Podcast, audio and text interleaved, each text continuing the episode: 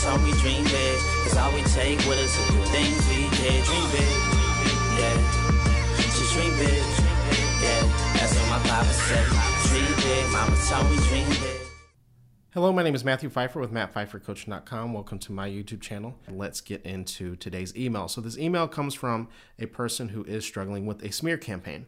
And if you know if you know anything about a smear campaign, you know that there are kind of a couple of different parts to it. There's a part where you you have to deal with the smear campaign socially, possibly professionally, if it gets in in the direction of a, of a workplace dynamic, uh, but also internally with your emotions and mentally.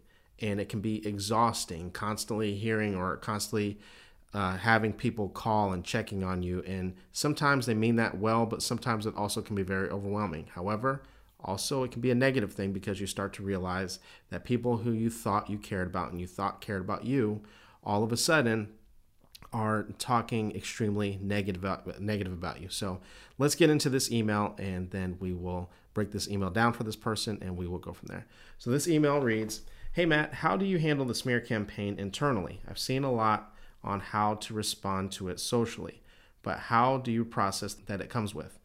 It sucks when the narcissist takes out your family and friends with the smear campaign. Thank you for all that you do.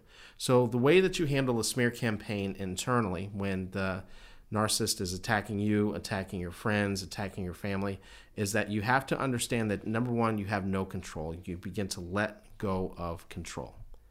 One of the things that people struggle with, and, and typically when we have a narcissist on one end, we typically have someone who struggles with people pleasing behavior on the other end. So it's shocking for some people when I tell someone who struggles with people pleasing to let go of control because not a lot of people identify people pleasers with controlling behavior. Are they doing it maliciously? No. However, people pleasers try to control the way that other people think and the way that other people feel about them. At one point in time, this was necessary. It was way that you what you did to keep yourself safe. However, during the smear campaign, you start to realize that you don't have control.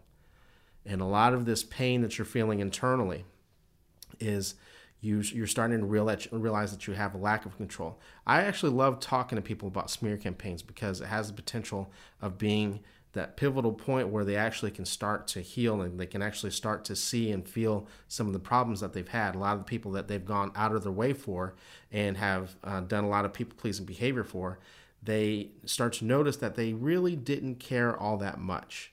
And so we begin to let go and we take a step back and we breathe, we meditate, and we observe. That's number one. Start to look at people and start to see how many who's actually engaging in the smear campaign, right? And so just like you said, you you know how to handle it socially, cutting people off, that sort of thing. But right, when we start to realize the people that we need to create distance from to be able to handle this, right? We have to understand as much as people talk about we don't need other people. You hear people say this online. I don't need anybody else. That's not true. We do.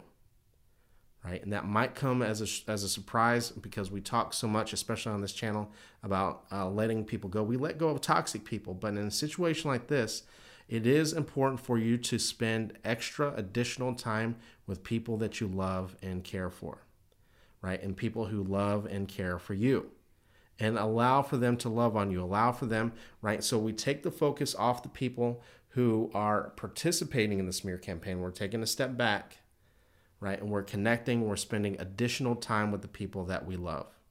Put the phone down, put the computer down, stay off of social media for a bit. You can't stop the smear campaign anyway, right? So instead of watching and focusing in on all the negativity, right, we focus in on the people that we care about and the people that care about us.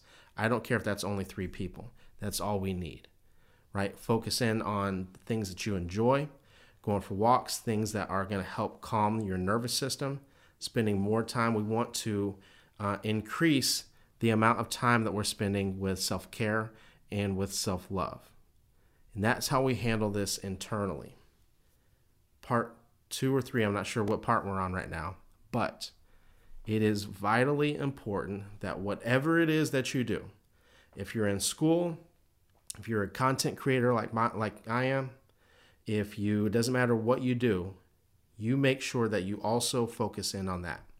We have to understand the reason why they're doing the smear campaign. And I'm going to circle this back to how you, uh, about this, how this affects you and impacts you internally.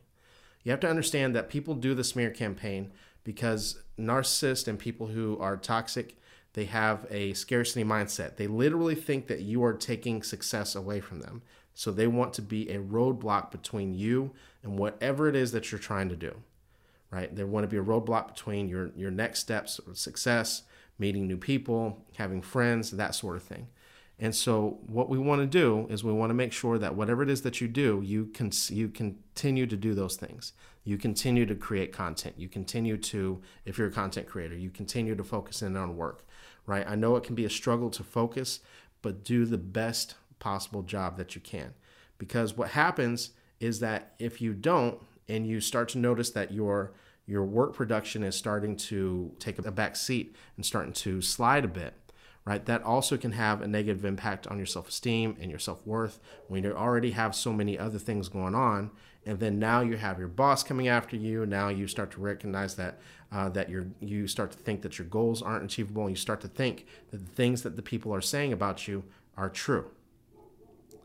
The biggest fuck you that you can give to the people that are doing this smear campaign is for you to shine the absolute shit out of them.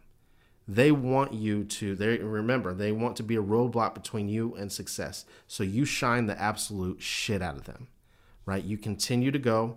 You act like that you, you act like it it doesn't bother you that they're even saying these things right or whatever it is that they're saying whether whether sometimes smear campaigns may have elements of half truths to them right where they there might be some things that might be some tr- some true to it right a lot of times people will say that smear campaigns are all lies that's not true right? It might be something that's true but embarrassing. Uh, and so it's important for you to stay focused in on the task at hand. Dog, I tell people that dogs do not bark at parked cars, right? Dogs bark at cars that are moving. They want you to stop. They want you to stop whatever it is that you're doing. They want you to stop the movement. So keep going. But then also make sure that you're spending more time with yourself reconnecting, going for walks, that you do all of the small things, going to bed on time. Uh, if you do drink, this is a time that maybe we need to slow down or pause on drinking. Uh, we need to begin to self reflect. Do all we need to amp up and level up a lot of the self care and spending quality time with people that we that we love and we care about and people that love and care about us as well. So thank you very much for writing in. Anyone else who has a question that you would like for me to answer, make sure you send it to justaskmatt at mattphifercoaching.com. Again, that is justaskmatt at mattphifercoaching.com. Just make sure you keep that email two to, th- two to three paragraphs max. You're also direct and to the point of what your question actually is. If it's too long, if it's too lengthy, unfortunately, I will not be able to get it. With all that being said, thank you guys very much, and I will talk to you soon. Big, big, big yeah. Big. That's what my papa said. Dream big, mama told me dream